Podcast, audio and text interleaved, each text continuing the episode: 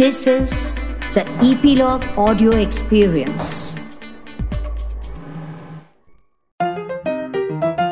नमस्कार, आदाब, सलाम।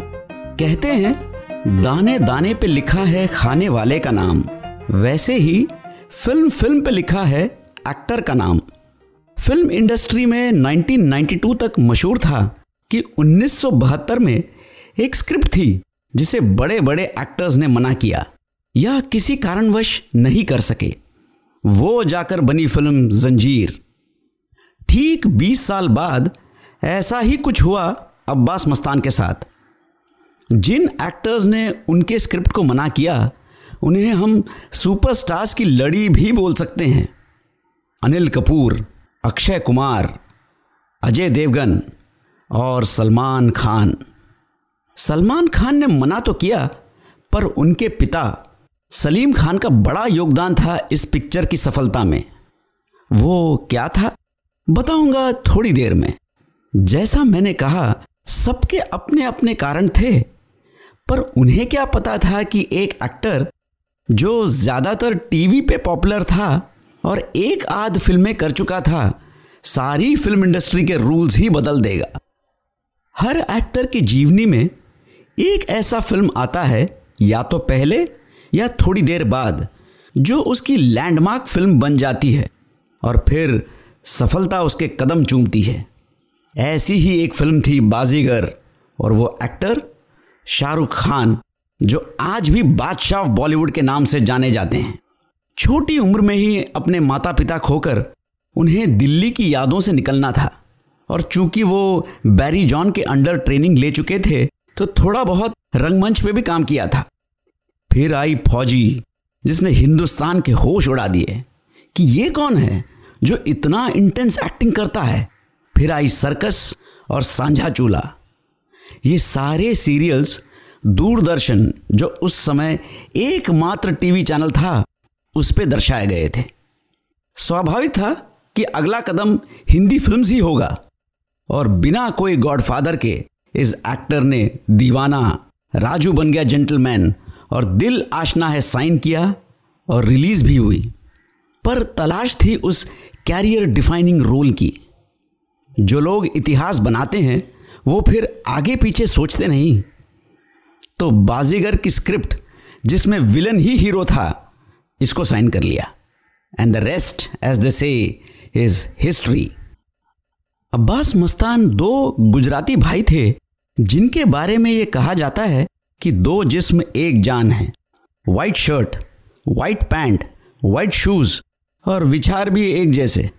तो जब उनके हाथ लगी बाजीगर जिसे रॉबिन भट्ट, आकाश खुराना और जावेद सिद्दीकी ने लिखा था लूजली बेस्ड ऑन अ किस बिफोर डाइंग उनका यकीन था कि ये पिक्चर बननी चाहिए। और चाहिए था एक रिस्क टेकर जिसकी तलाश शाहरुख पे ख़त्म हुई। हीरोइन के लिए वो पहले सोच रहे थे श्रीदेवी को, पर शाहरुख के आते ही उनको एक यंग स्टार कास्ट की ज़रूरत पड़ी। तो साइन हो गई कजौल, जिन्होंने तब तक एक ही फ़िल्म की थी, बेखुदी, और एक नई लड़की, शिल्पा शेट्टी। इस फ़िल्म की म्यूज़िक की भी एक इंटरेस्टिंग स्टोरी है। पहले साइन किए गए थे 90s के दिग्गज नदीम श्रवण, पर वो फ़िल्म नहीं कर पाए किसी कारणवश, और आए अनु मलिक अनु मलिक 1977 से म्यूज़िक दे रहे हैं और ये बहुत कम लोगों को पता है। और इत्तेफाक से उनकी पहली पिक्चर थी हंटर वाली 77 जिसे डायरेक्ट किया मोहन चोटी ने। एक दशक तक उन्होंने सारे उतार चढ़ाव देख लिए थे अपने फिल्मी जीवन के, और अब वो बड़े ब्रेक के ताड़ में थे। आज तक वो हर इंटरव्यू में कहते हैं कि जब बाजीगर प्लानिंग स्टेज में थी तब उसे छोटी फ़िल्म की तरह देखा जा रहा था।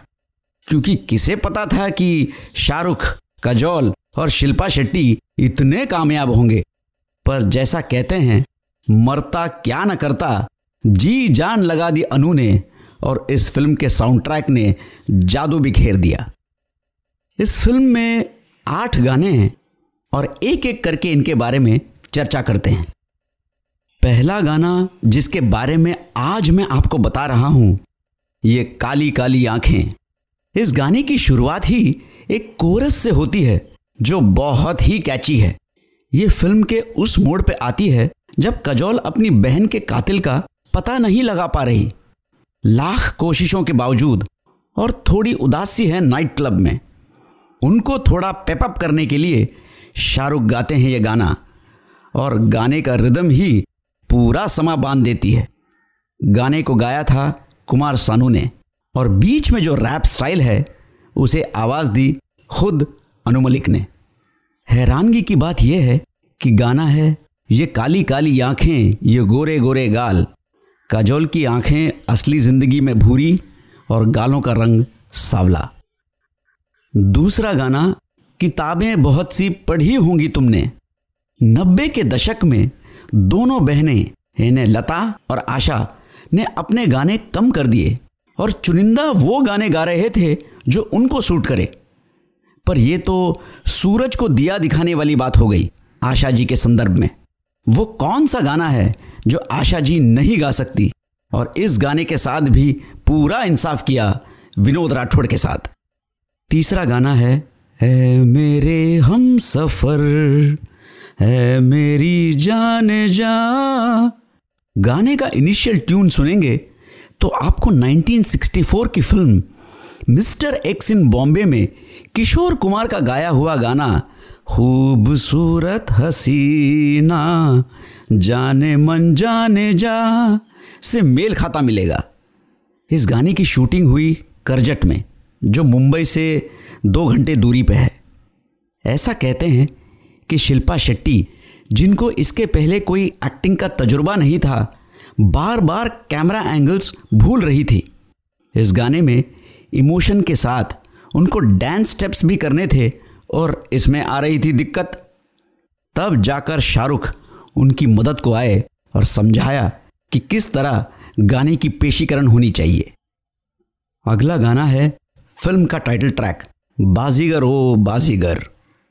कुछ देर पहले मैंने कहा था कि नदीम श्रवण साइन किए गए थे इस फ़िल्म के लिए। फ़िल्म में ना होते हुए भी उनका ये कंट्रीब्यूशन था कि इस गाने की बेसिक धुन उन्होंने बनवाई थी। तब गाने के बोल थे, जादूगर ओ जादूगर। इसको बदल दिया अनु मलिक ने विद द वर्ड्स बाजीगर ओ बाजीगर। गाने की शूटिंग हुई मॉरिशस में। यह दूसरी फ़िल्म थी सौतन के बाद जिसकी शूटिंग वहाँ की गई। बहुत ही सुंदर जगह है। इस वजह से सिनेमाटोग्राफी में चार चाँद लग गए। पांचवा गाना जो फ़िल्म में दिखाई देता है, वो है छुपाना भी नहीं आता। इस गाने को गाया था विनोद राठौर ने। इस गाने में हम सिद्धार्थ रे, जो कुछ साल पहले वंश पिक्चर में दिखाई दिए, उनको इजहार मोहब्बत करते हुए देखते हैं। सिद्धार्थ रे कौन? वो थे महान प्रोड्यूसर डायरेक्टर अन्ना साहब, यानी वी. शांताराम के पोते। अफसोस, उनकी कम उम्र में ही निधन हो गया। अव्वल तो फ़िल्म ऐसी कि हीरो ही विलन है, जो कभी नहीं हुआ था फ़िल्म इंडस्ट्री में।